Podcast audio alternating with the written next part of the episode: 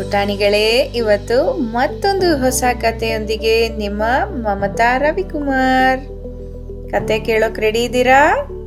ಶುರು ಮಾಡೋಣವಾ?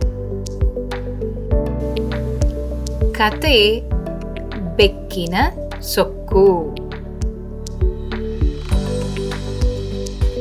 ಒಬ್ಬ ರೈತ ಒಂದು ಬೆಕ್ಕನ್ನ ಸಾಕಿದ್ದ.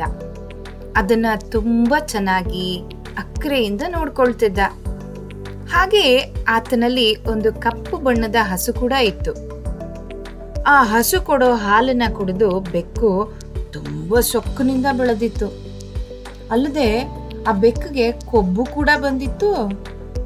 ಹೀಗಾಗಿ ಆ ಬೆಕ್ಕು ರೈತನ ದವಸ, ಧಾನ್ಯಗಳನ್ನು ತಿಂದು ಹಾಳು ಮಾಡ್ತಿರೋ ಇಲಿ ಯಜ್ಞಗಳನ್ನು ನೋಡಿದ್ರು ಕೂಡ ಬೇಟೆ ಆಡದೆ ಸದಾ ಕೊಬ್ಬಿನಿಂದ ಮಲಗೇ ಇರ್ತಿತ್ತು. ಇದನ್ನ ಗಮನಿಸ್ತಾ ಇದ್ದ ಹಸು ಹೇಳ್ತು ಒಂದು ದಿನ ಬೆಕ್ಕಿಗೆ, ಬೆಕ್ಕೆ ಬೆಕ್ಕೆ, ಹೀಗೆ ಸುಮಾರಿಯಾಗಿ ಬಾಳ್ತಿದ್ಯಲ್ಲ ನೀನು, ಅದು ಸರಿನಾ? ಅಂತ. ಯಜಮಾನನ ದವಸ, ಧಾನ್ಯಗಳನ್ನ ಹಾಳು ಮಾಡ್ತಿರೋ ಇಲಿಗಳನ್ನ ಯಾಕೆ ನೀನ್ ಬೇಟೆ ಆಡ್ತಾ ಇಲ್ಲ? ಮಾಲೀಕನಿಗೆ ಅನ್ಯಾಯ ಮಾಡ್ತಿದ್ಯಲ್ಲ, ಅದು ನ್ಯಾಯನಾ? ಅಂತ ಕೇಳ್ತು ಹಸು ಬೆಕ್ಕಿಗೆ. ಅದಕ್ಕೆ ಬೆಕ್ಕು ಕಣ್ಣು ಕೆಂಪುಗೆ ಮಾಡಿಕೊಂಡು ಮೀಸೆ ಕುಣಿಸ್ತಾ ಹೇಳ್ತು, ಎಲ್ಲ ಹಸುವೆ ನೀನು ನನಗೆ ಬುದ್ಧಿ ಹೇಳ್ತೀಯಾ? ನಿನಗ್ಯಾಕ ಉಸಾಬಾರಿ ಅಂತ ಹೇಳ್ತು. ಬೆಕ್ಕು ಹಸುಗೆ. ಆಗ ಹಸು ತನಗ್ ತಾನೇ ಹೇಳ್ಕೊಳ್ತು, ಹಾ, ಇರು ಇರು ಇರು. ನಾನು ಹಾಲು ಕೊಟ್ರೆ ತಾನೇ ನಿನಗೆ ಕೊಬ್ಬು ಜಾಸ್ತಿ ಆಗೋದು. ಇರು ಮಾಡ್ತೀನಿ ಅಂತ ಹೇಳಿ ಹಸು ಮಾರನೇ ದಿನದಿಂದ ಹಾಲನ್ನು ಕೊಡೋದೇ ನಿಲ್ಲಿಸ್ಬಿಡ್ತು